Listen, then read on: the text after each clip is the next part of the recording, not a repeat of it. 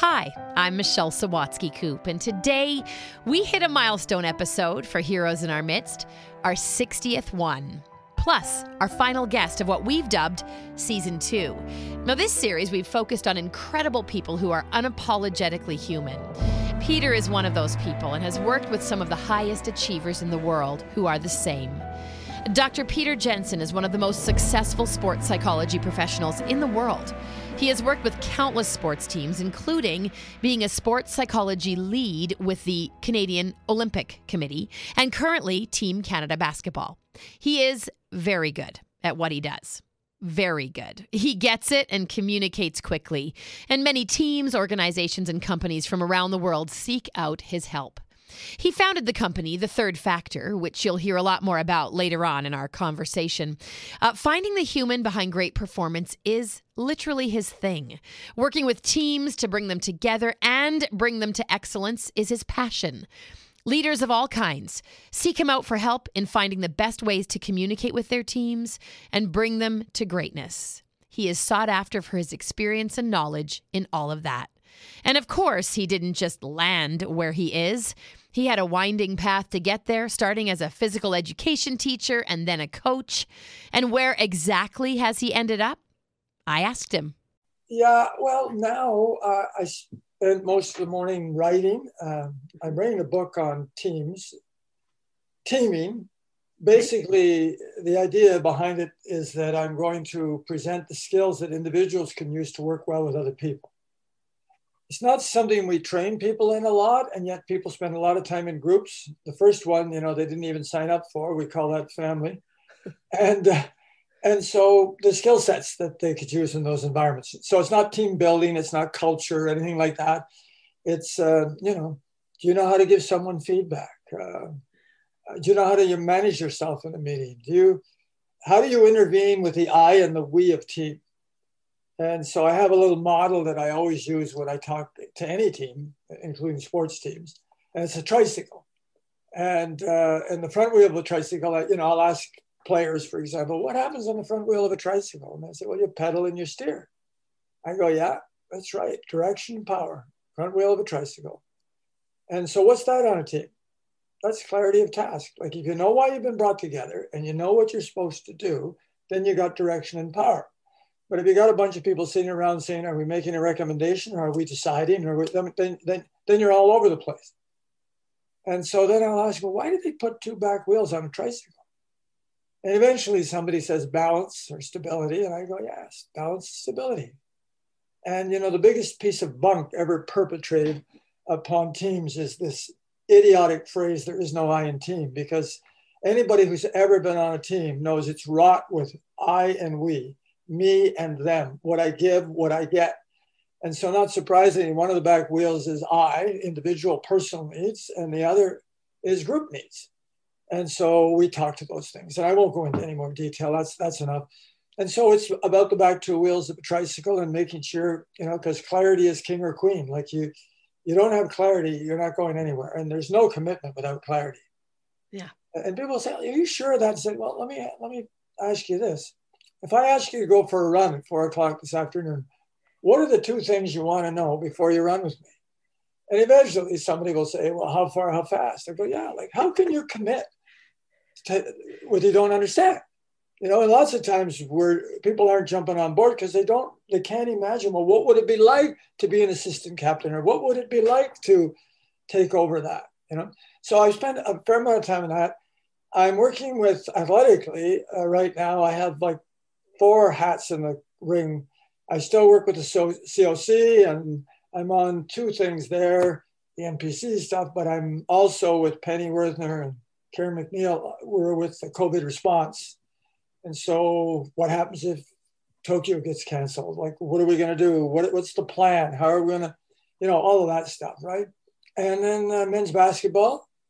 So we just literally finished playing in Puerto Rico in a window to qualify for 22 Worlds, which would lead to qualifying for the Paris Olympics. And I had to do all that from a distance because they're not sending a 74 year old in the midst of this down to Puerto Rico. And so uh, that was interesting. But anyway, we were successful, won a couple of games. And that, I work with the men's team. So last fall, I was in Australia and China uh, for the World Championships with Nick Nurse, who's our head coach, and I spent six weeks with him, which was pretty awesome. So uh, I got a lot going on, and then there's just all kinds of other stuff related to the company and all that sort of stuff. I don't run the company anymore, but you know, stuff comes up all the time, and I still teach at Cornell and Queens in the in the EMBA programs there. So yeah. So you've got your hands in a whole lot got, of stuff. I got lots. I'm sort of I, I always say, people say, Are you retired yet? I said, No, I'm slow tiring. I'm just bringing it on gradually. You know?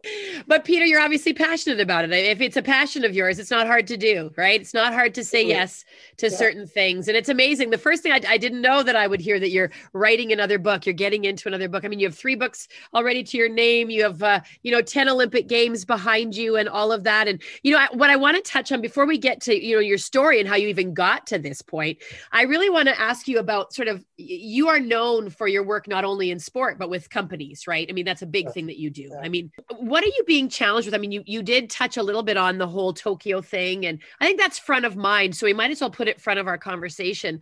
Uh, what are you being challenged with these days? Um, with athletes and with corporations. I mean, the people you work with now, for some, there's no sports, and and the business world has completely changed for so many companies and businesses. Um, you know, how are you tackling uh, basically all of your clients that you're chatting with? I mean, this must come up all the time.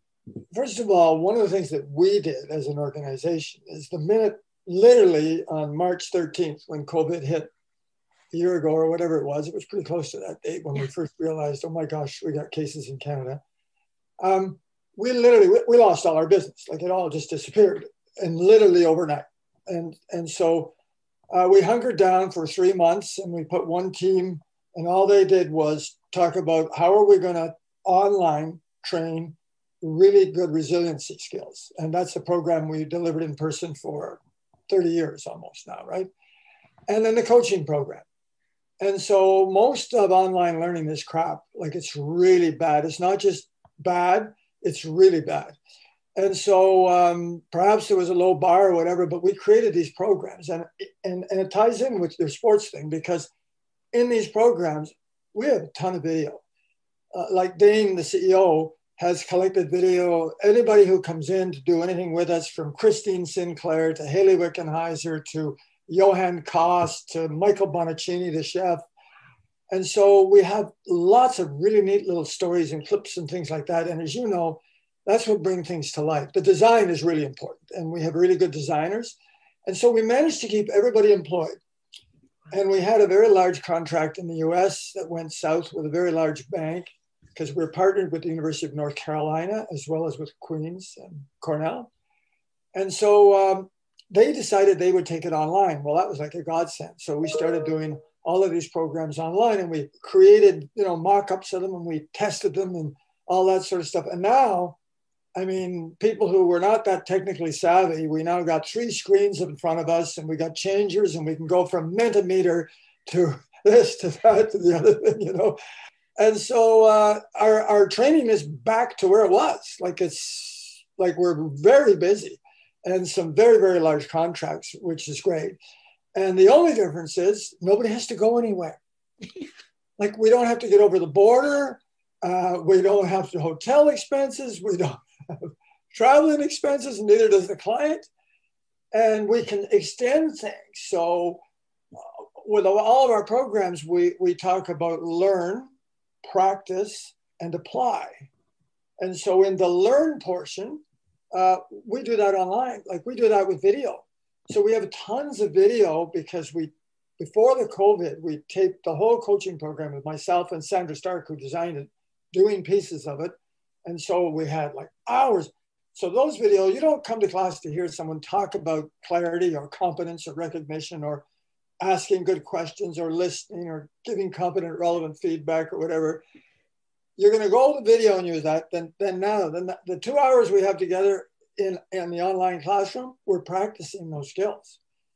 And so then you leave with a challenge that says, okay, you know, it's fine. It's all theory right now, but really, how are you going to recognize your people more often on a daily basis? Especially now that you're coaching at a distance, you're managing at a distance, something you never did before. And so they take away a challenge and they come back and they report on the challenge. And in the meantime, they've watched more video. And, and so um, it's really working well. And the companies like it a lot because it's really talking about longevity and keeping things in. So the, the whole program runs over like a six week period. So it gives you a lot more time to have practices, you know, where they go out and they or apply, where they go out and use the stuff. And then you get to you hear a million stories. Oh my God, we didn't even think of that. That's a great idea. And once you get to thousands of people over the course of a few months, and you find what works, what doesn't work, we want more time together in our breakouts, fine. And you can really, after you prototype them, you know, you can really fine tune them so that they got to be able to learn. And, and not only that, they got to be able to apply it. And that's yeah. the big thing with us. Like, you can't use this stuff. To know and not do is not to know, said, let's say, 4,000 years ago, you know? Yeah. So what a parallel between sport and and and these corporations you're talking about. We're all, like you said, we're all on teams. You started our conversation with that. And yeah, yeah. and just so true, whether it's even just right, like you said, our very first team, I'm looking around my house here going, yeah, my team, some of them are upstairs. And so Peter, I, I want to know uh, uh, about where, you know, where did teams start for you? I grew up in a mining town in Northern Quebec, in a little mining town called Noranda.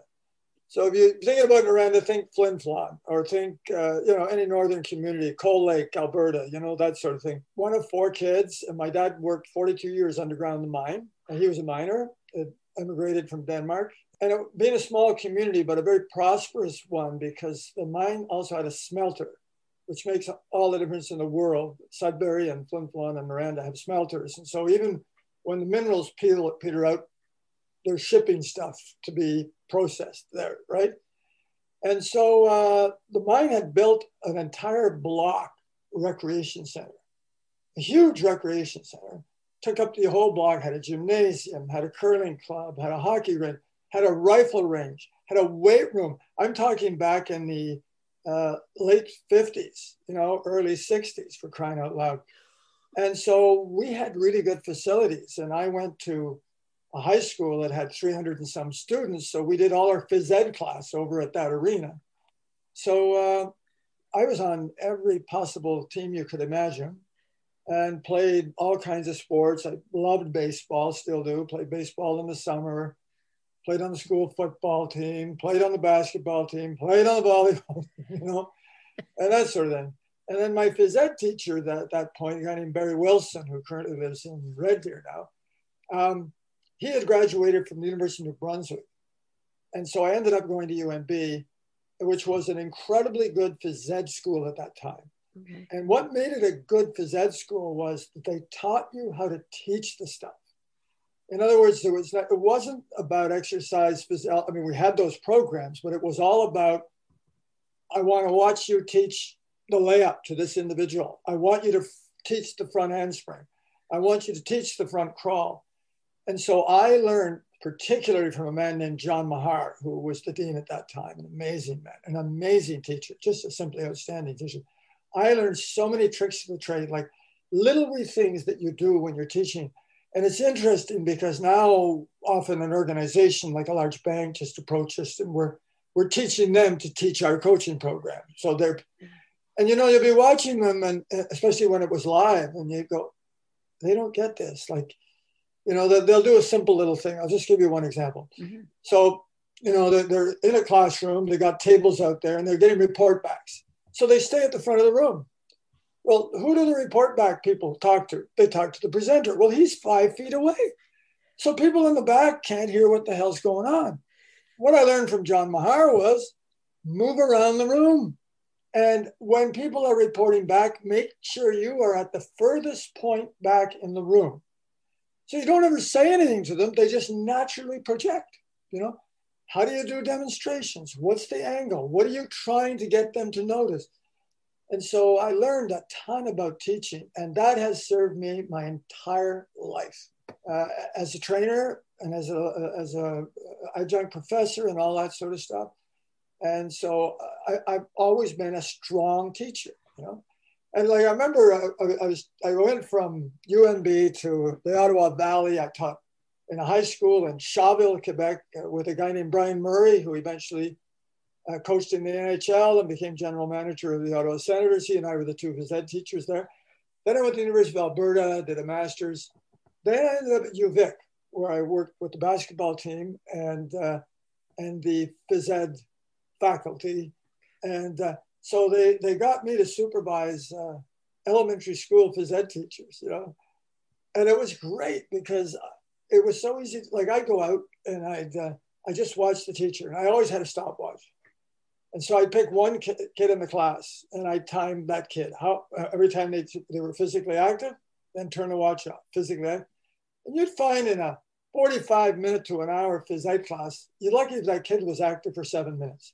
You know, and then you'd look at them and say, well, how come you ran that drill with two lanes? Well, it's easier. No, no, but you want the kids to practice dribbling the ball. How many balls you got? Six. Then six lines. But just simple little stuff, you know.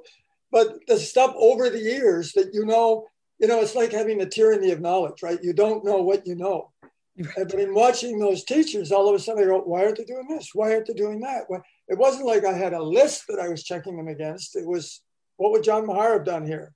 Or Les Peak, who was an amazing elementary school phys ed teacher. And then, you know, then I got hired at the University, uh, York University in Toronto. I worked as athletic director there for 15 years to 1987, 88. And then I quit and went out on my own, formed a company called the Canadian Center for High Performance, sold that to my old partner, then uh, performance coaching. And then we became Third Factor about five years ago.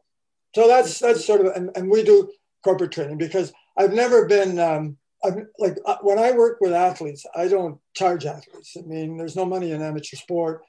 I, am not going to make my money in amateur sport. I make my money in the corporate sector. Right. But what I get out of sport is sport's a great lab. You want to talk about resiliency? You want to people talk about people who are dealing with disappointment and failure? Oh my sports. goodness. Sports. Sports. I mean, what are you doing in sport if you can't handle disappointment, setback, and failure? I mean, that's what it's all about. Yeah. Yeah. It's, you have more of those in one year than most people have in 20 years of their life. So you get better at it. Yeah. And you practice it in an environment that's not necessarily life and death, right? Oh, yeah, exactly. I, I, it's amazing. When did you make that connection? When did you sort of say, you know, I love sport. I'm a, you know, you did the whole phys ed thing. You got the education. Where did you make that sort of decision to go? I got to get over into this corporate world and take what I know was, over there. It was made for me, as many things in life are. Yeah. I uh, I went through a, um, a, divorce, and when I looked at how much my ex-wife, who was a friend of mine, uh, needed at that point, I realized that she needed everything I was making at that point, pretty much. So I needed other work. So I, I started a tennis school in Toronto, and um, aside from my regular job, and uh, one day I had in a, an executive with Falconbridge Nickel. He was uh, actually the CEO and he was this gruff guy. His father was like 90 and his father was still coming to work. It was a geologist. And, and, and, and this guy was chairman of uh, Falconbridge. And he had this gravelly voice and he looked at me and he said, I want you to come in and talk to my vice presidents about some of this stuff. They could use some of that energy management stuff that you're talking about here in tennis. You know? So I started doing things and it's the old story, you know, you don't know what you know. You think everybody sets goals. You think everybody uh, lays out a game plan. You think everybody knows the difference between a performance goal and an end goal. They don't. Yeah. And so um, I remember Mel Davidson was, she got on her own now, but uh, who was a women's hockey coach and things. And, and I said to her one day, Mel, you have no idea what you know. you just think everybody just does this stuff. They don't. And so once I got out there, oh my goodness. And then, you know, the Calgary Olympics happened and, and I was working with really high profile athletes at that point. I had all the figure skaters to start with. And, you know, that's where the medals came from. You know, Brian Orser, Elizabeth Manley, and McCall and Wilson, who incidentally, yesterday was the anniversary of their skate to the first medal ever for Canada in ice dance. And what a history we've had since then, eh, with Shae-Lynn and Victor, and of course, uh, you know, well, well, on not right, all the others. But but anyway, as soon as the Olympics were over, I got invited to speak at a large conference, 5,000 some odd people and I did a piece on what I called mental fitness at the time. We would now call resiliency, and uh, was all word of mouth forever and ever. And then you know we hired other people and we brought in a head of training, and we grew because we had to grow if we were going to get better. And yeah. I needed the corporate voice in there, so I hired Peggy from IBM and Steve from IBM, and brought in more of that sort of stuff. Yeah, and uh, it's been a great ride. It's been fantastic, and it continues to to be so. Uh, take us to some of those. Uh, you were already talking about um, the figure skaters, and and what a sport more than most, um, where you're all, you're alone on the ice. Uh, working with Brian Orser and those, I mean, those became big names for us here in Canada. They are big names, big performances, huge pressure, and some big falls, and not always winning. T- can you talk a little bit, or you know, you have a couple great stories. I know you have a you worked with Brian Orser, and he gave you some great praise back in the day, like how big a part of his team you were. And um, I would love for you to just bring us to that because we haven't lived that. You have. We've watched it from our living rooms. But the thing about skating, as you pointed out, is you are all alone. Yeah. And you're in the middle of the ice and you're surrounded by the audience. But it's even more than that. Like I could fill the audience with people from sommelier, uh, a sommelier rather. I just moved from a wine steward to a country. Um, and even though they've never watched figure skating in their life, they would know I don't think she's supposed to be lying on the ice right now. right. Like they wouldn't know all the details and things, but people know when you make a mistake. And and when they react, like when you fall, it's more than the visceral, like, because the whole crowd does that, you know? And and so it is a close skill sport in the sense that you know what you're trying to do, but you have to Im- innovate some of the time. So uh, I oddly enough started working with figure skating because Cal Botterill uh, was working with them. And then he got a hold of me and invited me down to London, Ontario to one of their camps because he was moving to work with basketball and things like that. So he ended up transferring me to figure skating. And I ended up with the figure skaters for three Olympics. And I worked my way through the Orsers and the Kurt Brownings and the Elvis Stojkos and the Marie Chouinard and, you know, all the way up to uh, Joannie Rochette, actually. Yeah. So, um, so I worked with a lot of them over the years, and um, yeah, it's a it's a, it's a tough it's a tough existence. It really is. Yeah. And I mean, it's just pure application. So I'll just give you I'll give, give you one example. Mm-hmm. So I, I, started working with Elizabeth Manley uh, before the World Championships, and I want to say in 1985 in Geneva, and she surprised the world by coming in fifth. And, uh, and then I was also working with the pairs and I was also working with Robin Tracy.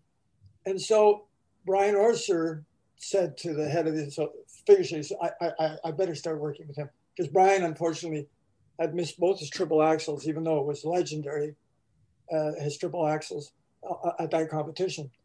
And so I worked with him for the World Championships in '87. Yeah, okay, I'm probably a year out with uh, Geneva, but it doesn't matter.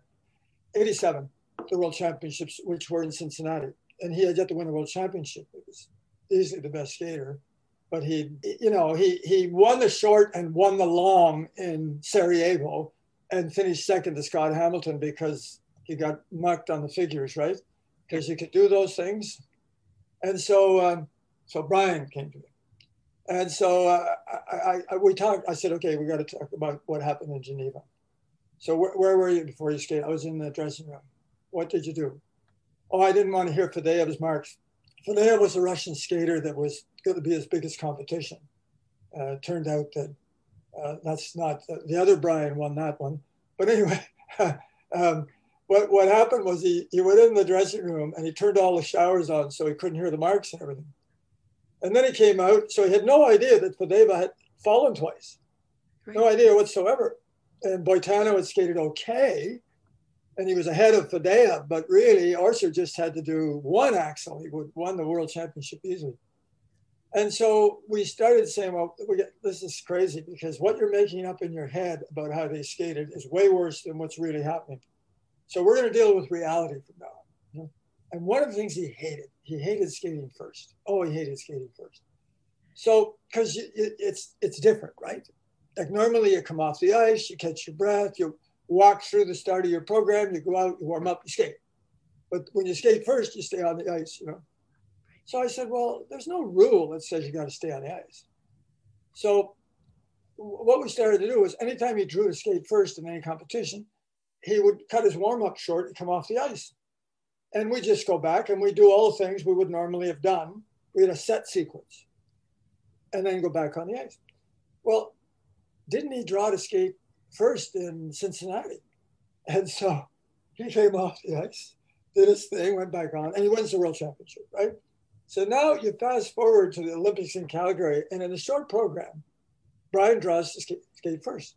And I'll bet you you could interview everybody who has been at the rink, every Canadian who watched it on TV.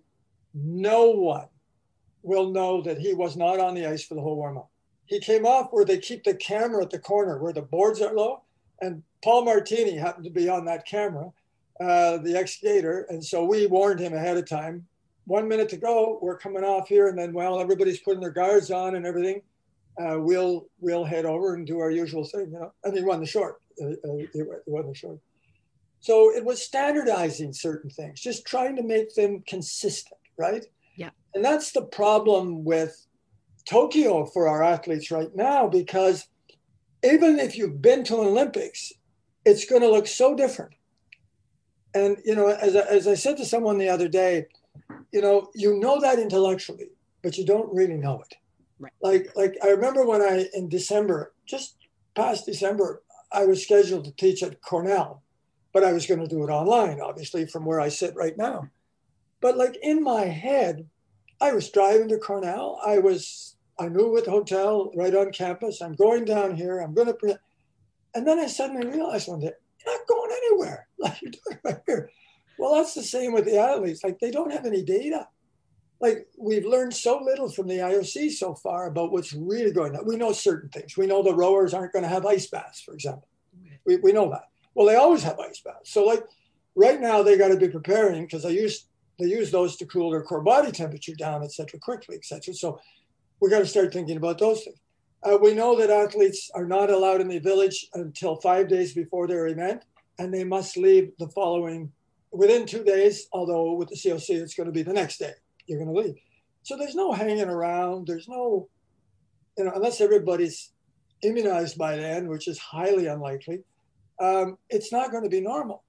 And so it's hard to come up with game plans uh, just knowing that it's uncertain. Yeah. And, you know, many, many years ago, a British guy who was a real character, if you've never heard Alan Watts speak, uh, go online and search him out because he's he's just unbelievable. And he was in the 60s. Eh? He did a lot of talk in the 60s, blending Eastern and Western thought and all that. But he wrote a book called The Wisdom of Insecurity. And his, his basic point is everything's uncertain all the time. Like, why, why, why do we as human beings need certainty? Like, why are we wired for certainty when the world is not? I mean, every Buddhist will tell you things arise and things pass away every single day we get up, something changes from what we expect. And so, why do we always have to have so much certainty? And so, it's more about getting comfortable with being uncomfortable, getting comfortable with being uncertain, getting comfortable with not knowing all the answers, because that's really which because that's where you're going to go. And and you know, it's not a level playing field right now. In other countries, athletes are training to a much higher degree than our, ours are, particularly in groups. We're not doing any of that stuff at all, hardly. Right. Um, and then there will be other countries that prioritize their athletes for vaccines. We won't. And then it's not even just Tokyo because there's a lot of noise out there about boycotting China, you know? So uncertainty is going to be with us for a period of time here. And the good news is that every single day you get the opportunity to become more resilient you know, like like I often tell people, you know, my, my father never had to work on physical fitness. And the reason is because he worked in a mine underground. Like he didn't need any exercise, he needed rest, didn't need exercise. But he did not have to search anywhere for physical fitness. It came in his day. Mm-hmm. Well, what comes in our day right now? The opportunity to be resilient. It comes every single day. Like you're you're right in the middle of a lab. And and so as hard as it is, you know, somebody said to me, uh, we were talking about reframing, for example. How many times do you have to reframe a situation? I said, how many times do you need to do it? Like sometimes you have to do it every five minutes because yeah, but comes up in your head, you know? Yeah. and, and so, you know, you got tons of opportunities to train that side of, of your performance, tons of opportunities. Yeah. Because, you know, uh, a crisis like this is a terrible thing to waste. Like, you know, you, you got opportunities. And I didn't say that. Uh, uh, one of the financial people with Obama said that in 2008 when the market declined, you know, that right. a crisis is a terrible thing to waste. And it is. No, it takes a lot of discipline to stick with it and things. And, and, and our athletes are very resilient. They really are. But um, it's going to be tested. It's going to be t- tested severely. Absolutely. Amazing the perspective you bring to that, right? As soon as there's a, a, situation has have you always been like that? Have or have you learned to be like that from the people that you've associated with? I had a mother whose nickname when she grew up with seven there were seven sisters and two boys in the family. Her nickname was Happy. Okay. And my mother's a really bright woman. Unfortunately lived in an era when her, her father did not want her even to finish the high school, but she finally got the right to finish high school. She would have been a great teacher or whatever but my mother, when, when you got overly focused on something, my, my, my mother would say to you, well, worry if it'll make a difference. And you know, I used to take that to mean don't worry, but now I realize, of course, it means worry if it will make a difference. Like sometimes you want to get afraid early, you know, as, as Brent Sutter, the hockey coach, once said. And what he means is get afraid early so that you prepare so you're ready to go there. But most of what we worry about, man, you know, just because you think it doesn't make it true. People think, well, no, but I'm thinking, so what? That's fabric. What's factual about what you're thinking? There's nothing factual. Like the voice in your head is not God. Nothing factual about it. Mm-hmm. It's what the mind does. The mind makes up stories. You know, you ask me where I learned. I can tell you I learned a lot in my graduate work. I learned a hell of a lot as a teacher. I learned a ton everywhere. But you know what took it to the final stages? What's that? 10 day total silence meditation program and meditating. Because it's not theory anymore. It's not theory anymore that the mind either grasps at things or just wants to get rid of them. Like once you're in there and all the textbooks are put away and you're not reading anything, listen, you begin to realize very quickly you are not your mind. Thank God you're not your mind. Because it runs all over the place and it makes up stories. And one minute you're thinking about your Aunt Alma, and the next thing you're thinking about chocolate chip cookies, and then you're thinking about this. And, and, and you begin to realize, oh my gosh. But what you also realize, which is the really critical thing, is you can observe it. So it's not who you are. If that wasn't true, then we'd just be like a snake or a lion or anything else. We'd be reactive. Right. Tara Brach, who's a marvelous meditation teacher uh, out of Washington, D.C., I love Tara's stuff. She said the other day, revenge is the laziest form of grief. Hmm. And when you think about that, oh my God, it just so hits the nail on the head. Like I might as well just be a, an alligator, you know? I'm certainly nothing human about it. To be human as Frankl pointed out, is to put the pause in between, you know, what you get triggered by and how you respond. And to respond is very different than to react.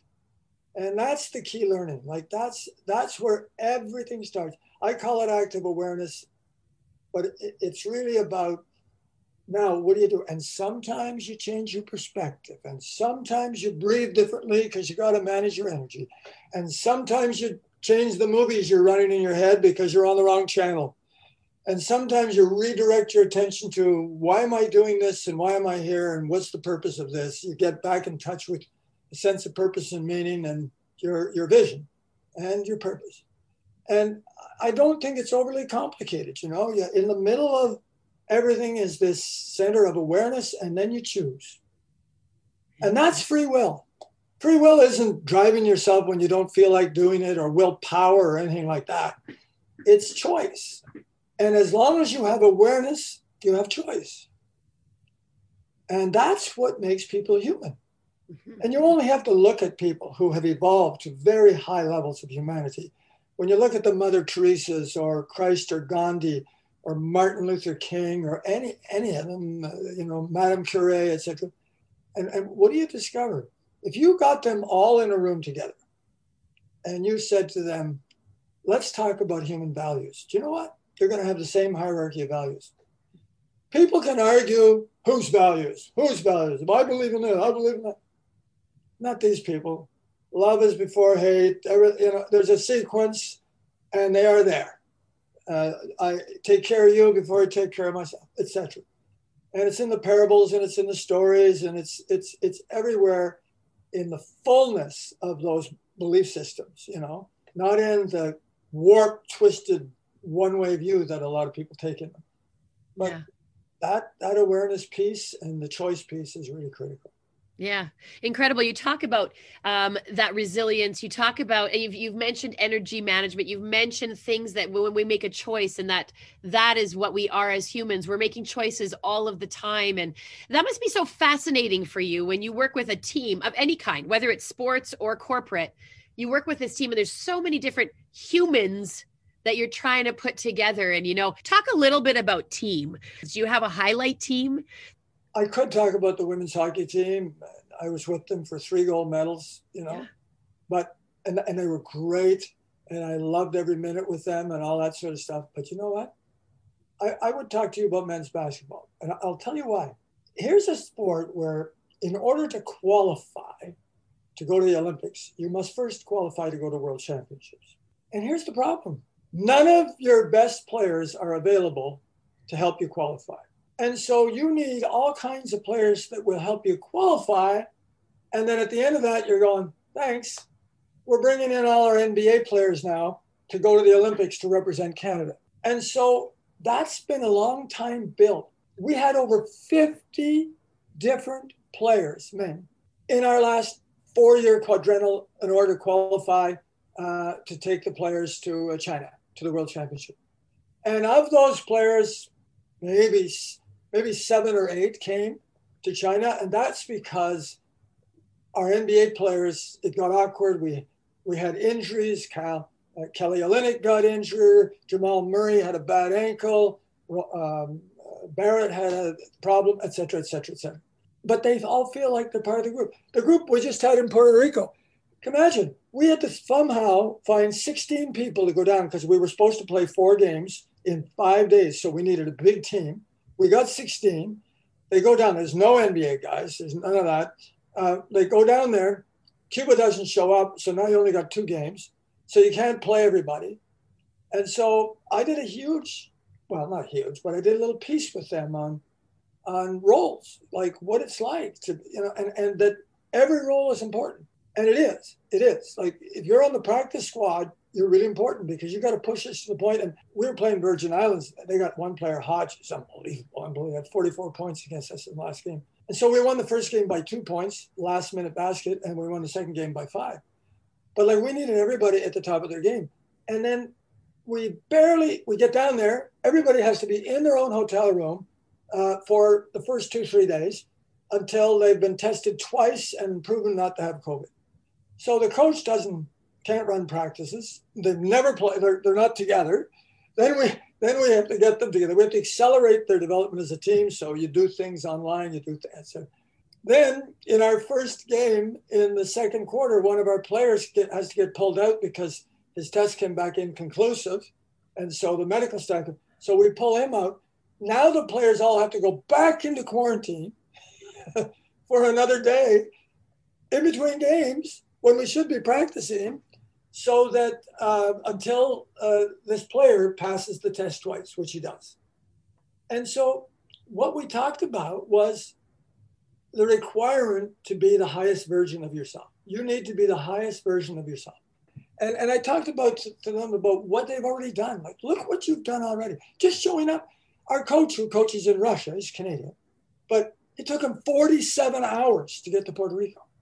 Okay, four flights and then he has to go back. You know, and so the dedication, the commitment is unbelievable. In basketball in this country is going to go through the roof. You know, you look at just just yesterday alone, Basketball Canada signed a massive agreement with Sportsnet, massive agreement, and their partnerships are growing. They've just hired a new COO from Maple Leaf Sport and Entertainment. Like basketball is going to be the, the summer version of hockey. You know, like everybody's going to want to argue over who should have been picked for the team because we have more NBA players than anybody but the Americans. Right. And so we can put together a bloody team. You know, and of course we have, in my opinion, the best coach in basketball. So in working with the, this team, you know, it's all it's it's not about the basketball. you know, it's about minimizing all the other things that we have to deal with and just creating a, a sense of this is the way we need to be as human beings. You know, this is what's needed right now. You know, you came down here, all you've thought about is getting out there, playing on the court, playing on the court, etc. And you know what? There's four of you that aren't even going to see the floor you know, you're just not going to, you're in a game, you're just not going to go out there. But we had, you know, one of the players, Keza, who went through all of that, not in COVID, but he went through not playing and things. Now he's starting point guard. And so we got all these stories, you know, that of, of people who just minded their knitting, behaved as human beings, and get invited back and get invited back. And gradually they move up to where they have a chance. And of course, it may not help them play in the Olympic Games, but it might help them be a pro playing in Europe mm-hmm. or in Asia or somewhere else, which is true because these players came from all, I think half the damn team came from France because all kinds of them uh, play professionally in France. And so they're, they're earning their living uh, playing basketball, but we had a few from universities uh, uh first time. And so they were really young, but uh, just good exposure. But the whole idea is to build team, build team, build team. Yeah. And the coach, this particular coach, his name is Gordie Herbert. I, I was down in the Bahamas with him, and, and I was doing the bicycle thing, and then he, oh God, I love that. We're going to put that up, and, and then he did this amazing exercise, and I said to him, "Where'd you learn that?" I did a master's in sports psychology when I was coaching in Finland. okay, so this is a guy who develops himself as well, right? Yeah. So uh, anyway, I'm all over the place, but you get a picture. Yeah. So I, I, I, I, I'll, I'll go through walls for this group because they do. That's what they do.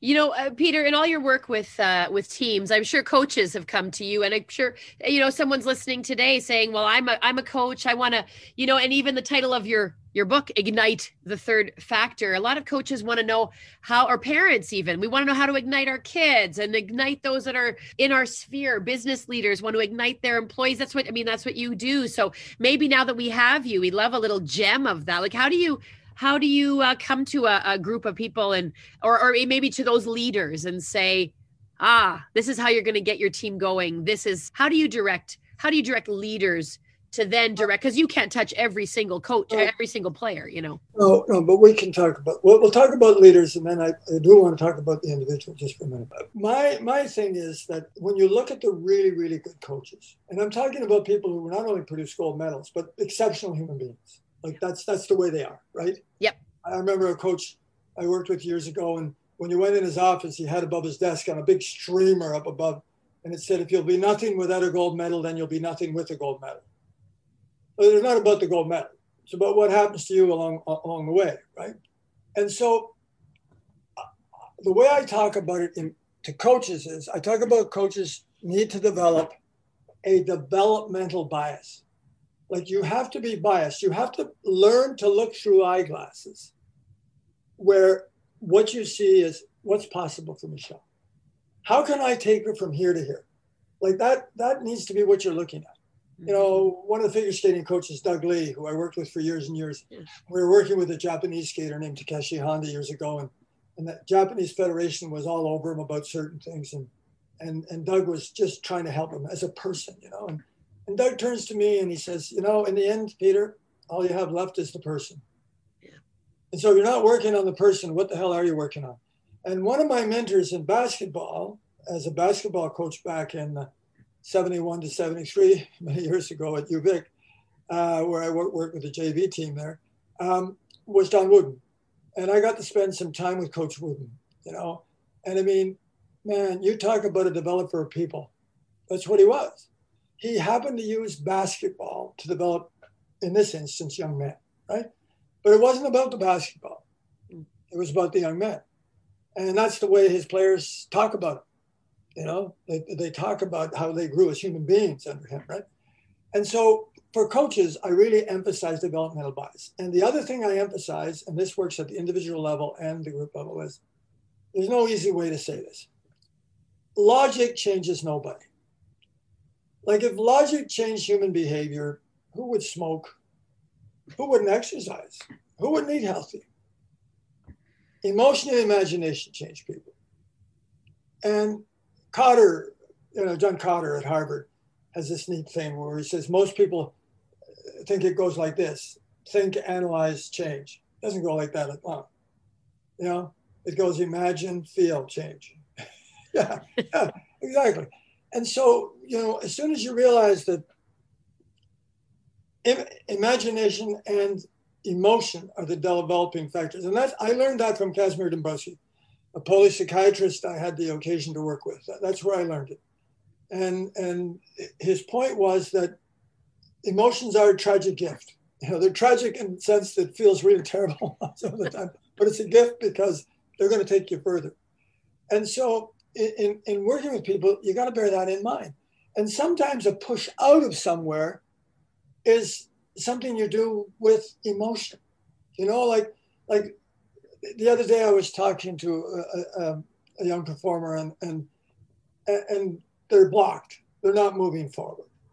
And uh, and I said to her, "So how are you going to feel three months from now if you're still where you are now, and you still haven't got this, this, and this?" And she went, "Oh my God, it's going to be awful." And, and so I just put her in touch with that emotion. You know, what is it going to feel like to continue to tread water? Now, what if you change? What if you adapt? What if you ch- change something?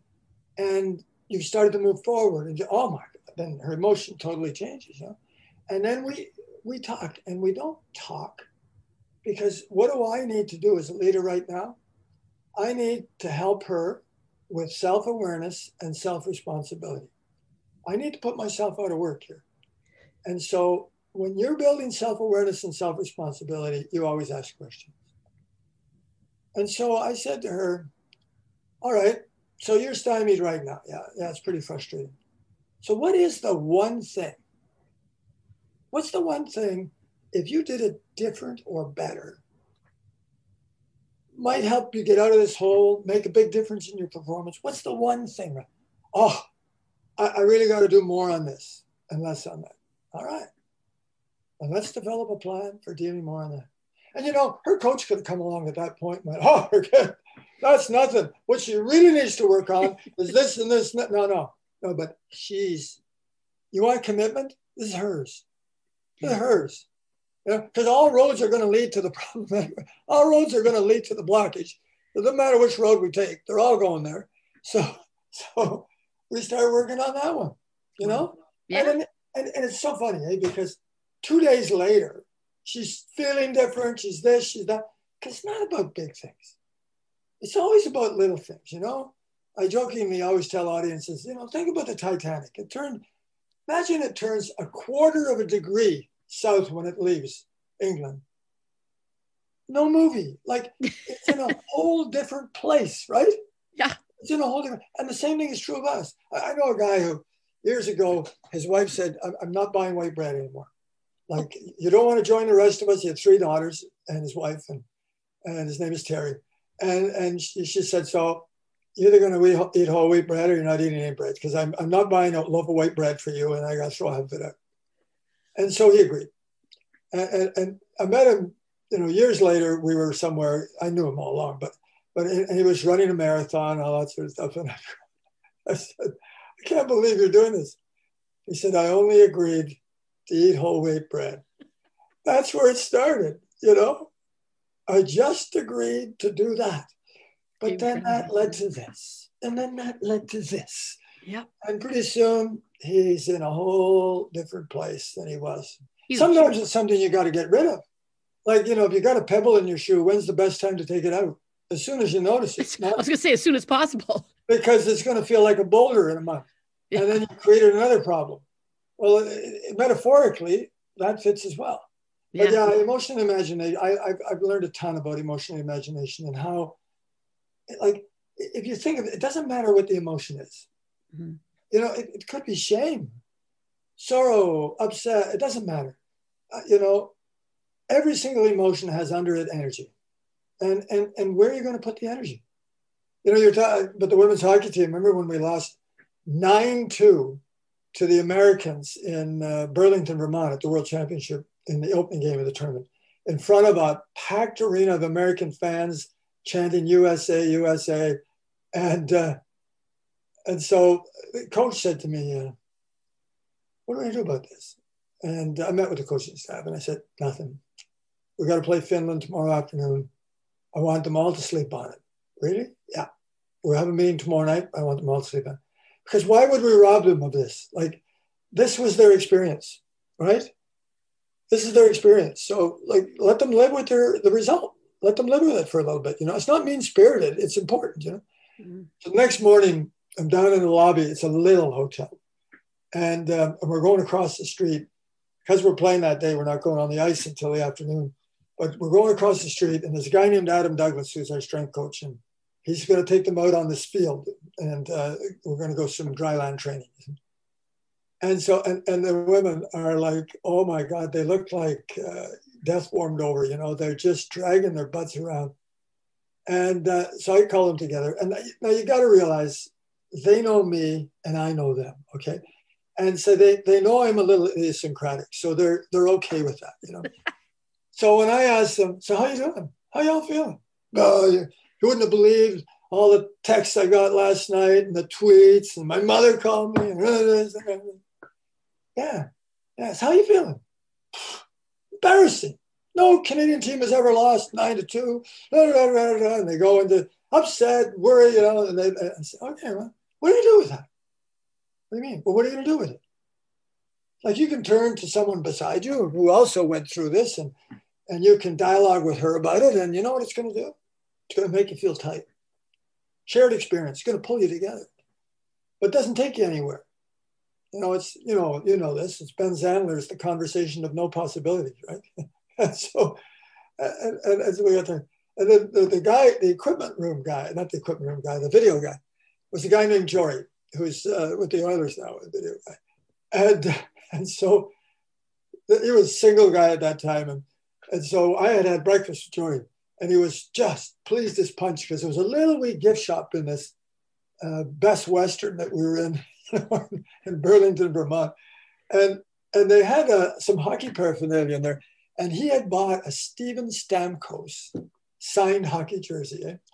And he was just beside himself because he has like 50. Okay. I told him if he ever gets married, he's going to be doing some serious closet cleaning. But anyway, so, so I, and he was so excited because he got it for a price he couldn't believe it like he bought it for a third of what it would have cost him in Edmonton.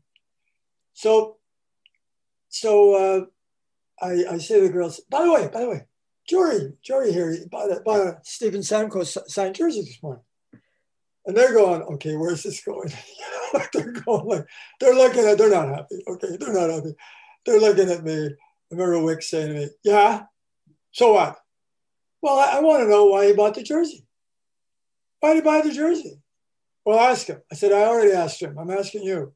Why do you think about the jersey? Uh, we're not going anywhere until someone answers this.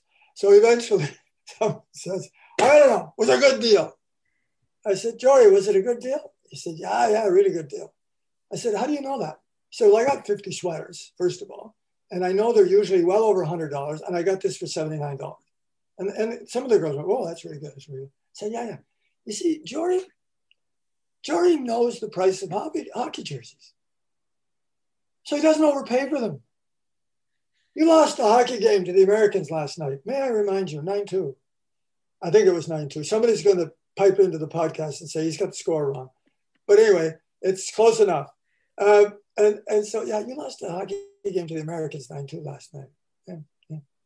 Don't overpay. Don't overpay for that. You see, if you lose the game, that's bad enough you lose confidence, you, you, you lose your belief in yourself. Worse still, you leave your belief in, in, in the rest of the players. Oh my God. Oh my God, we aren't going anywhere with this.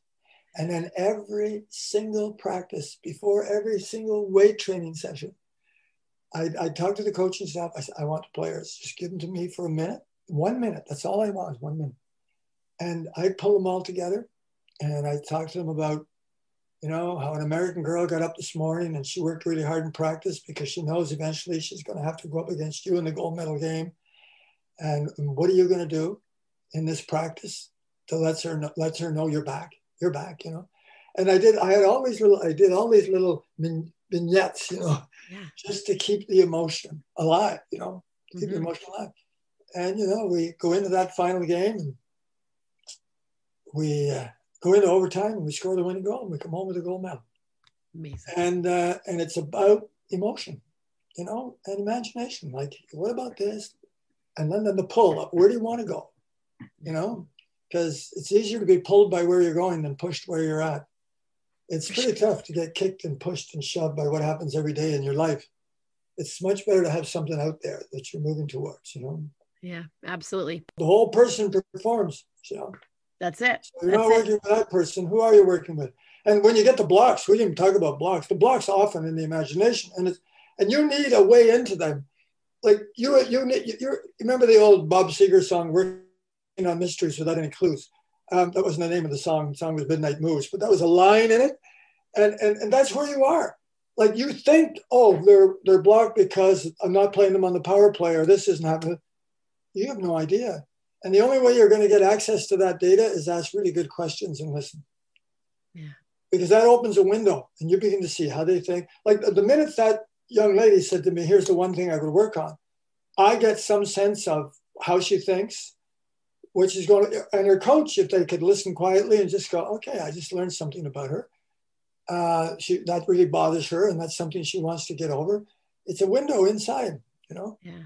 And so I would say of leaders, boy, you've got to learn to ask a lot of questions. Because, you know, when, when you tell somebody something, perhaps they listen. But when you ask them a really good question, they think. And, and coming back to developmental bias, you know, thinking is way more developmental than listening. Way more. Awesome. We're going to get you to think a little bit about our rapid fire questions, Peter. I'm ready. What is your favorite sound? It's a sound I don't get to hear much of anymore. It's the popping of a wine cork. And I don't get to hear it because I can't drink wine anymore. I'm healthy and fine, but I had cancer, throat cancer, many years ago, 10 years ago.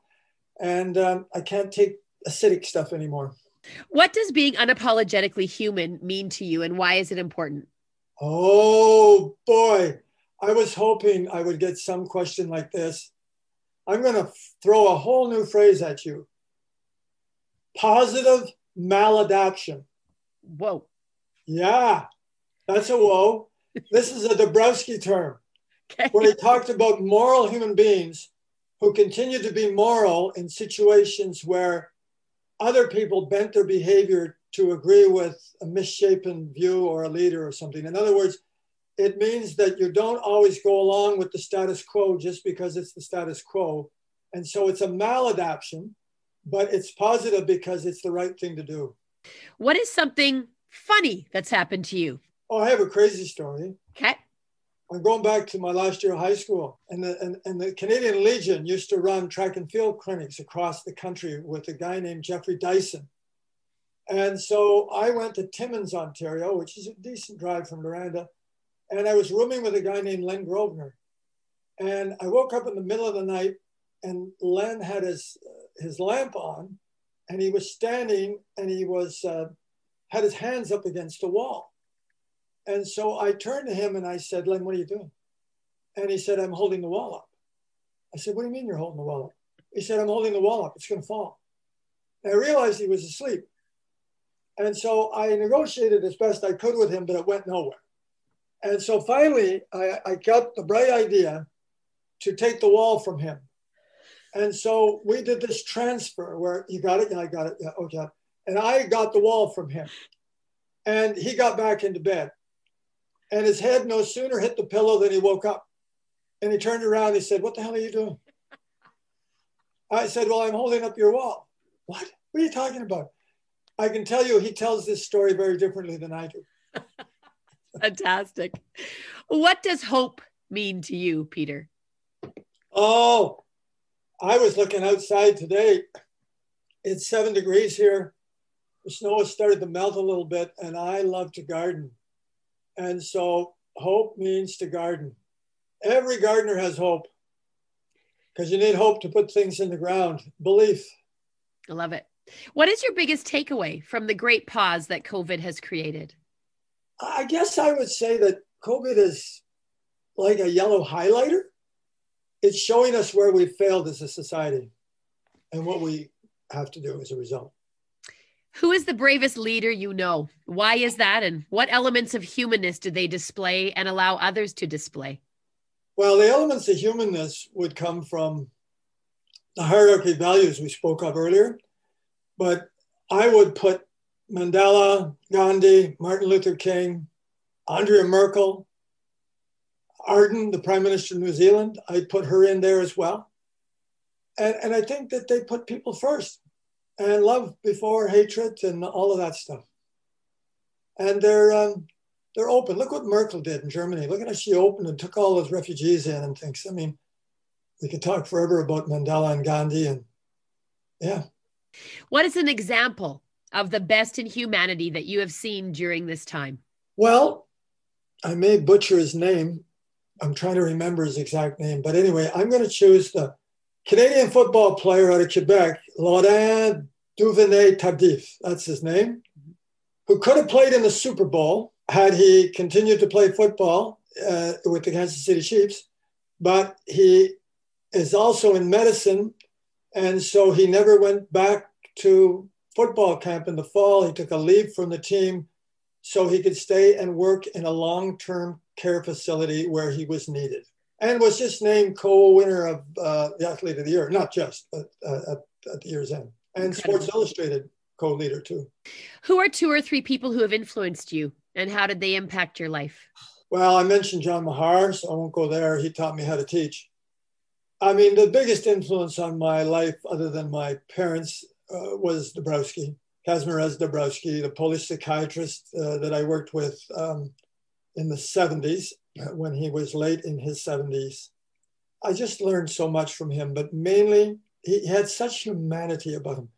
You know, he he just was never critical of others. You could critique his theory, and, and for for a lot of reasons, he came at a really important point in my life to me when I was going through a difficult time, and so his his theory, which was called the theory of positive disintegration, that you go through these difficult periods um, where you disintegrate, but uh, you can then reintegrate at a higher level of awareness. That it just made sense to me. You know, sometimes somebody hits you right where you're at, and with tremendous depth. And so, for example, the term third factor is his. That's his term. Because at that point, what was I taking? You know, when I took psychology at that point, uh, in graduate school doing my PhD at the University of Alberta. This is 77, 78. Um, they were mostly behaviorists. And so I'm busy taking a course in like behavior modification, which I hated because it felt so manipulative. And, you know, one day in his little basement office, and this is a man for crying out loud who was a contemporary of Freud and Jung, who uh, had written gosh knows how many books on moral and emotional growth. It wasn't just a medical doctor and a psychiatrist, he had two PhDs I mean, unbelievably intelligent human being. And, and we were talking about how the behaviorists had taken over there. And, and he turned to me in his quiet voice and he said, uh, and I'm looking at a picture of my office right now as I talk to you.